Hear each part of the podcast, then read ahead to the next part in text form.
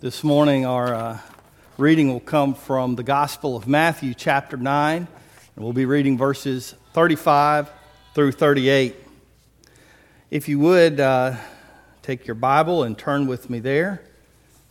Matthew, chapter 9, verses 35 through 38. Would you stand, please?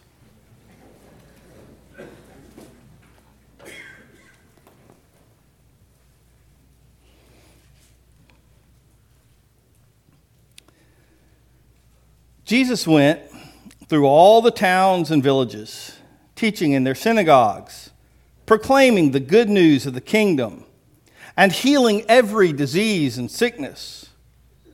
And when he saw the crowds, he had compassion on them because they were harassed and helpless, like sheep without a shepherd. Then he said to his disciples, the harvest is plentiful, but the workers are few. Ask the Lord of the harvest, therefore, to send out workers into his harvest field. Let us pray. Father God, we come to you. Lord, we ask that you would give us the same heart, the same eyes, the same mindset as Jesus. Father, that we would approach people in the same way. Lord, we ask that you would uh, send laborers into your field. Father, that we would um, be willing and obedient to answer your call. Father, we pray that the reading and proclamation of your word would be blessed and that your Spirit would work in all of our hearts today, both those physically present and those watching the service online. We pray and we ask all these things in Jesus' name. Amen. You may be seated.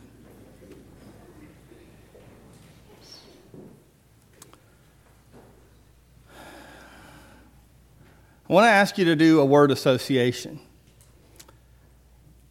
You know what that is. It's a word is mentioned, and then you latch on to the word that comes to your mind that you associate with it. For instance, if I say ice cream, in your mind, you may have an, a word associated. It might be yummy, or it might be your favorite flavor. You know, might be chocolate or mint chip or something like that. Uh, if I say church, your association might be Beersheba or you know, whatever. Okay, so here's the word that I want you to come up with an association, okay? Crowd. Crowd. Or plural, crowds. And we're talking of people here. In your mind, what is the association that you have with crowds? Now, here's where I want you to participate with me. Did any of you have the word compassion as your association with the word. Was there anyone in here that your word that went with crowds was compassion? Good, because you'd have made me feel real bad about myself. Thank you for being honest. If we are honest, I'm going to say that most of us, because we don't have time to go around and ask every single one of us, most of us are going to say, hot, sweaty, got the corona, might mug me, might get on my nerves, get in my way. And we're thinking of all sorts of negative things about how people are going to frustrate me, bother me, disturb me. It's all about me and how my comfort or my safety or my security or my desire is going to be bothered by them. None of us like the word crowd. You know, we, we envision Black Friday shopping chaos, or even what we see on the news with riots, or, or again, the coronavirus and how we, you know, want to stay away from people. Crowds almost universally give us a negative opinion, a negative reflex response or association. But somehow, Jesus had a different response.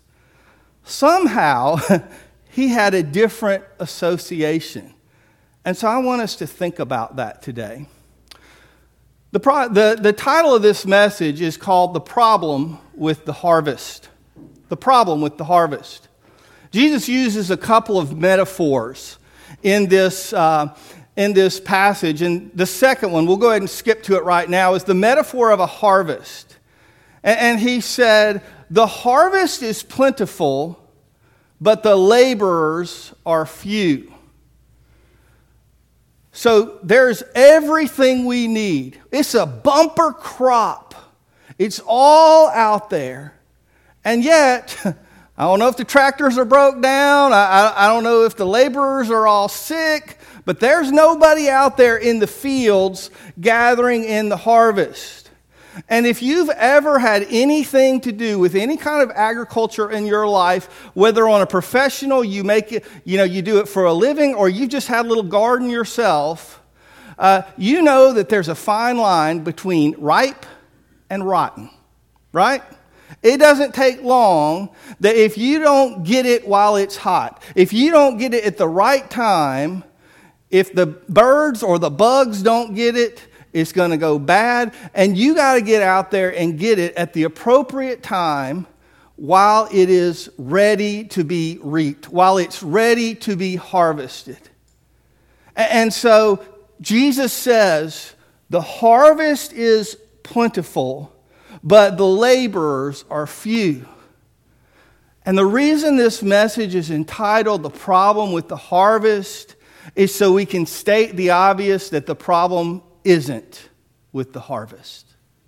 You see, as Christians, we want to think that the problem with, is with the harvest. And let's understand here that the harvest is the non Christians that are supposed to become Christians, or the people who are on the verge of becoming Christians, or are baby Christians, but haven't yet become mature, fully functional, devoted followers of Jesus Christ. And we're saying, what's the problem here? Why aren't we seeing this country more people coming to Christ? Why aren't we seeing mature Christians? Christians really behaving like Christians? Why are we seeing people who claim the name of Christ and yet they're shallow and they live like the world and act like the world? What's the problem here? We're pointing fingers and basically saying, What's wrong with the harvest? And Jesus is saying there's nothing wrong with the harvest. The problem with the harvest isn't the harvest. So let's go back and let's think about this passage and what it says about Jesus. In verse 35, it says, Jesus went through the towns and villages, teaching in their synagogues, proclaiming the good news of the kingdom, and healing diseases and sicknesses. So Jesus was going and doing good wherever he could, in any way he could, preaching, teaching, healing. You know what? None of us have the abilities that Jesus did, but we all have abilities. We cannot do things to the same extent that Jesus did, but we can love on people and we can help people and we can serve people. We can share good news. Uh, we can give a healing uh, word of kindness. We can touch people. We can be giving and generous. And when he sees the crowds, the Bible says, he had compassion on them. This describes an emotional response, and unlike every single one of us just admitted, while we all had a negative knee jerk response to emotion, emotional response, it's like, ugh, crowds, yuck. His emotional response in his gut was, oh, those poor people. Wow. How they need a touch from the Lord. How they need a touch from the Master's hand.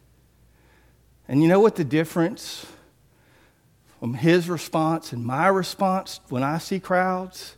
Is because when I see crowds, I'm thinking about my needs and my wants and how it's going to affect my day and my personal preferences. And that's why I say, ugh, when I see crowds. And Jesus wasn't thinking about his wants and desires, he was thinking about others and what they needed. And the Bible says he had compassion upon them because they were harassed and helpless, like sheep without a shepherd. That word harassed literally basically means bullied. They were pushed around. You think people in society are pushed around today? You got politicians on one side, parties on one side, and on the other. You got interests, special interests, money groups on one side or the other, social groups on one side or the other, cultural wars going on. We got all sorts of things, people pushing pe- people constantly, and folks are so stressed out. Am I going to get this disease? Can I am I going to be able to work? Am I going to go bankrupt? What's going to happen? People are so harassed, people are so worried, people are so stressed. And while most of us now look at people in Walmart like they're an alien if they come closer than, you know, three feet of us, Jesus is looking at people with compassion. He's saying, Oh, those poor things, they so badly need someone to care. He said they were like sheep without a shepherd. In the Old Testament, the shepherd, the sheep and the shepherd imagery was a very common metaphor.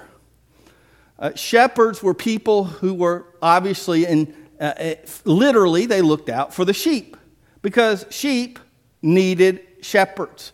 On their own, they could go astray. On their own, they didn't do too well. They needed someone looking out for them. And the, the symbolism was that someone, whether it was a political leader or, or a religious leader or, you know, maybe, maybe a paid person or not, doesn't matter, but there was someone there who was looking out for the needs of others. And, and we're all sheep. If that offends you, that's just what the Bible says. All we like sheep have gone astray, the Bible says. We all mess up. We all stumble. None of us is perfect. None of us finds the right way every time. We all need help.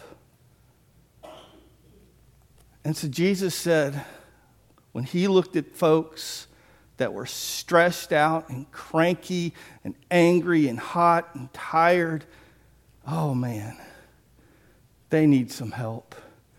And he had compassion on them. And then he switches metaphors, that symbol, symbolism of the sheep and the shepherd, to the harvest and the laborers. And that's when he tells us about this, this, this harvest out there that's plentiful.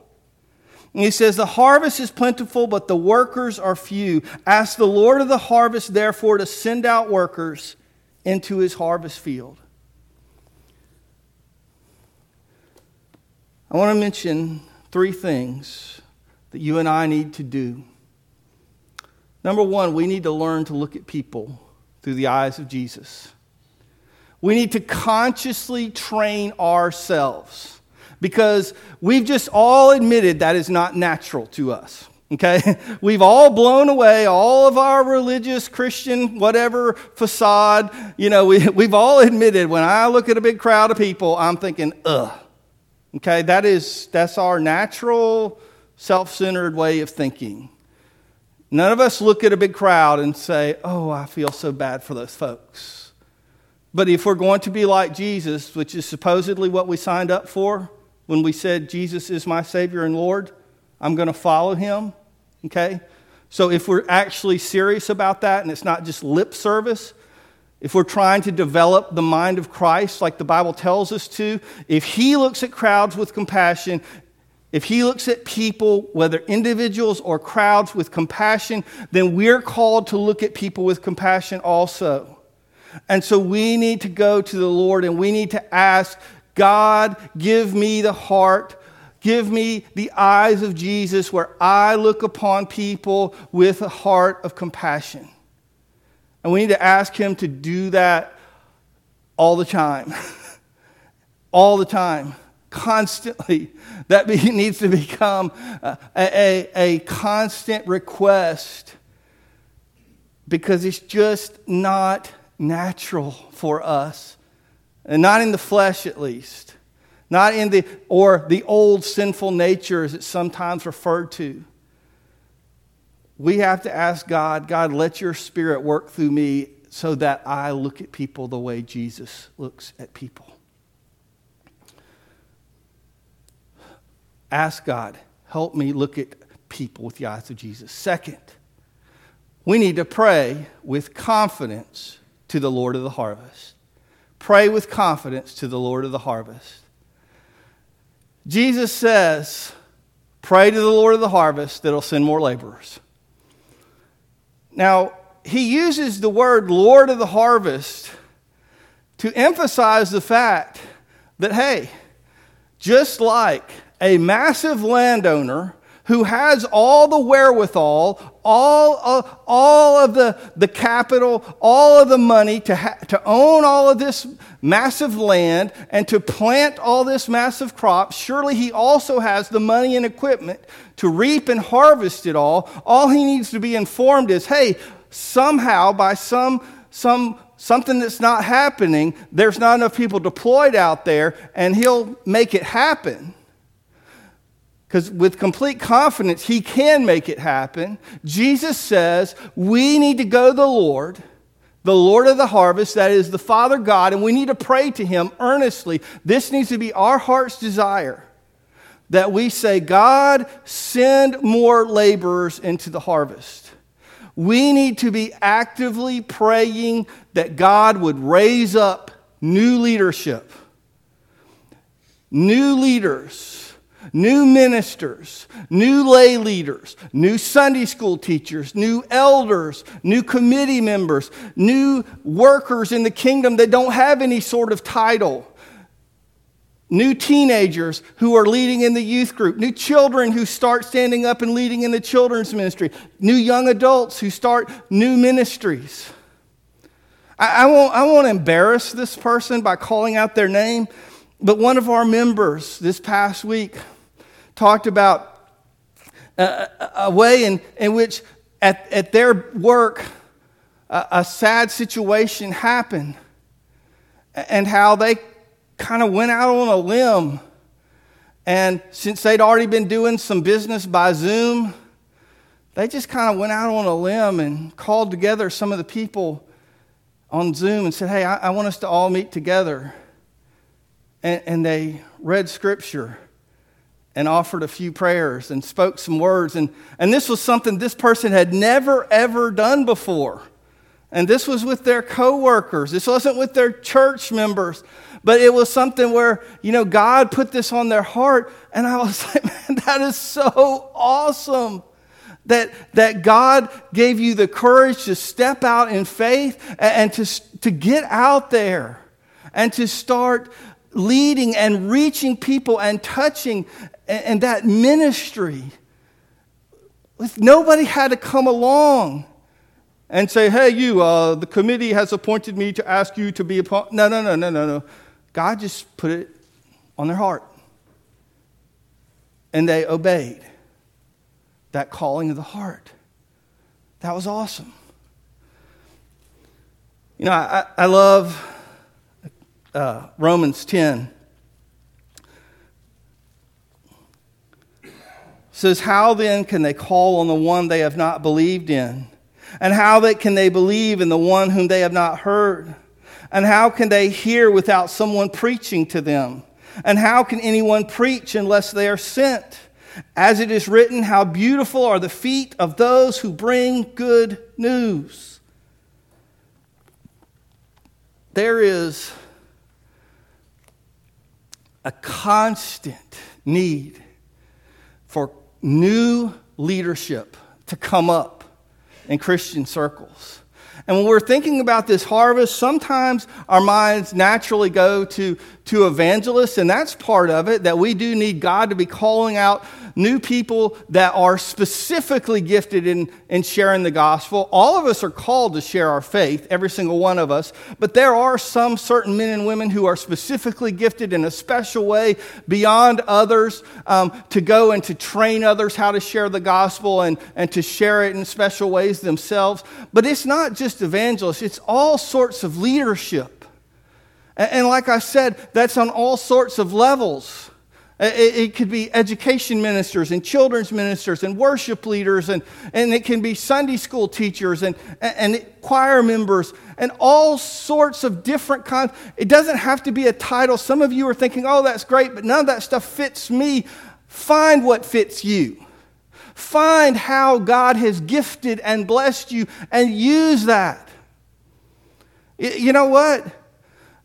Imagine, you know, somebody a few years ago, 10, 20 years ago, nobody would have imagined that there was some, there'd be somebody who faithfully served the church by sitting in front of a computer back there every Sunday. But guess what? If it wasn't, if we didn't have that, we'd miss out on a whole lot, both here and over the internet.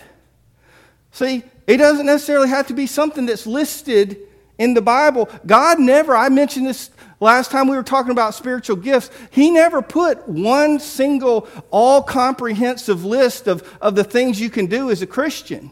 He didn't try to do that because he was never going to limit what his spirit would do through his people. There's an infinite number of ways that you can minister because God has created each of us uniquely. And he's put you, just like was said to Esther, for, put you in your time, created you, allowed you to be in a situation for such a time as this. Some of you, I'm sure, have questioned why did I have to live in 2020? Why did this have to happen when I'm alive? Some of our seniors have thought, why is this the year I graduated in 2020? You know, guess what? The Bible makes it very clear that each of us were not accidentally born into the time we were. Some of us feel that way. Some of us say, I'd have done a lot better in the 1800s. No, you wouldn't. You like air conditioning. You know, I know some of you think that you'd have done better back then. No. But the Bible actually makes clear in the book of Acts when Paul is talking to the folks at Athens that each and every one of us are specifically, we weren't randomly born into the time we were born into. We were specifically born into the time and place that we were born into to fulfill God's purpose, to hear His word, uh, to fulfill His purpose for our lives. Okay? And so God is wanting us to listen. We look at people, learn to look at people with the eyes of Jesus. Pray with confidence to the Lord of the harvest for him to send more workers. You know what? Man, I'd love to see, and, and like I said, nobody's better than anybody, whether they're a, you know, people, those of us who are, you know, ordained ministers or are called, you know, ordained ministers, whatever, that doesn't make anybody better than anybody else. But I tell you what, I'd, I'd sure love to see that. We, we've had some folks surrender to ministry come out of this church, but it's been a while. I believe God could be raising up uh, next generation of ministers, though, right now. And, and, you know, I've seen God call, as I've been in ministry um, dating myself here, but about a quarter of a century now, about 25 years I've been in ministry, and I've seen God call children. I've seen him call teenagers. I've seen him call young adults. I've seen him call middle aged adults. I've seen him call senior adults and radically change the direction of their lives and say, Here I am. And, and, these folks go with the Lord. And, and this is the, the last point here whether it is something, a quote, you know, big title or full time call to ministry, whatever it is, the third point is that we need to respond with joyful obedience. You see, this prayer when we say, Lord, please send laborers into the harvest, this prayer is really, Lord, use me. Send me and as many others as you can, Lord. Put me where you want me to put me. I'm volunteering and bring a bunch more too. I, I, I love the book of Isaiah, chapter 6, where Isaiah gets that vision of the temple and the Lord appears before him in this great and mighty way. And the Lord says, Whom shall I send and who will go for us? And Isaiah says, Me, me, I'll go. Here am I, Lord, send me. And that's what God wants from us that willingness. And so many of us have this weird notion that God is really sadistic and cruel and mean, and that if we say, okay, God, God's to be like, got you now.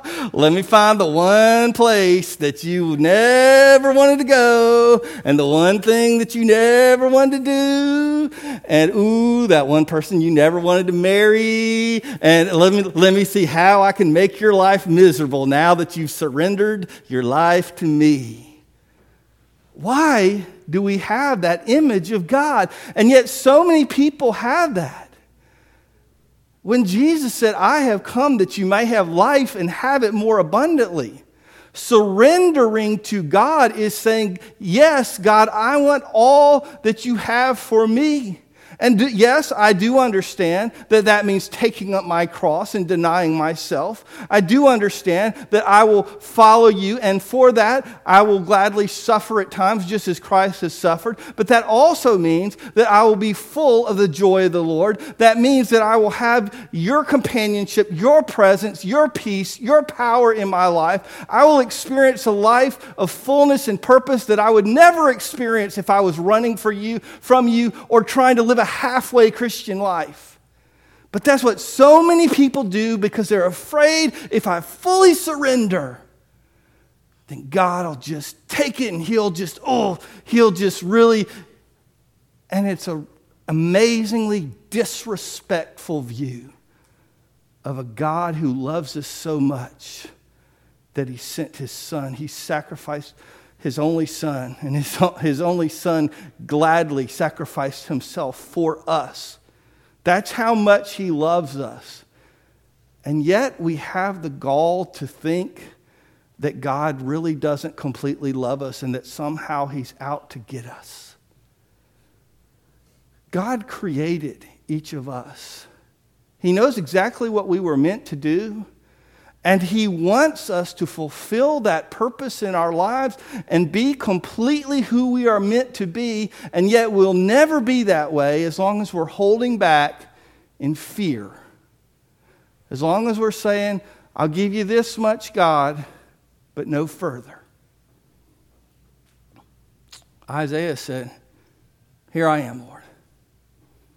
Send me. Wherever you want, whatever you want I'll go however far, I'll do whatever you want. And you know what? That might be next door. It might be to stay exactly where you are. It might be to go halfway around the world. But you will be most fully at peace when you are in God's will. And you will be most completely miserable as a believer when you are fighting against God.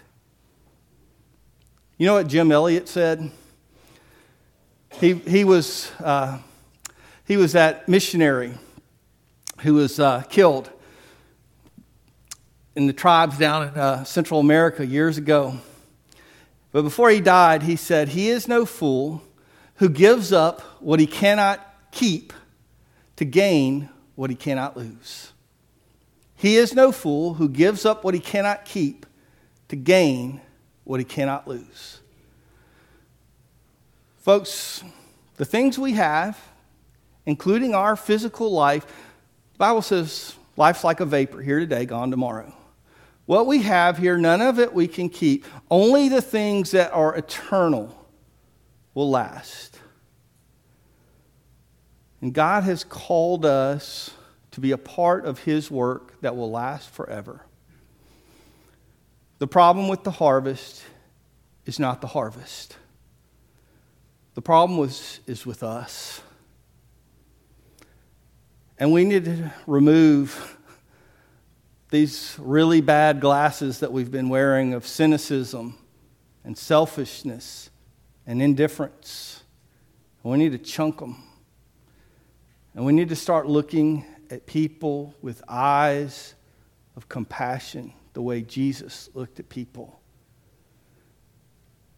We need to encourage our brothers and sisters as we join in the harvest, laboring, asking God to bring others with us. We fully commit to His mission and His goal, knowing that that's how we find our greatest fulfillment in God's purpose for us. Let's pray. Heavenly Father, God, you have called us. You knew us before we were even born. Lord, your, your word tells us that we were fearfully and wonderfully made. There, there is just something, just awe. And there's a sense of awe and, and, and amazement about how you love us in, in spite of our sin. Father, your grace and your mercy. And God, we're, we're so we're so crazy sometimes that we can just lap up and, and, and lavish, enjoy the, the grace that you lavish upon us, and, and yet we don't want to share that with others. We want to hold everybody else to the highest of standards. And God, you're calling us to have mercy and compassion on others. Help us, Father, beginning with me. Father, help me to look at people with the eyes of Jesus. Help us all. Help us all to labor for your kingdom. Help us, Father, to call out to you with passion, to see people brought into your family and grown and loved and matured in the faith. Father, help us to be part of something that is meaningful for all of eternity. God, we pray and we ask these things in Jesus' name. Amen.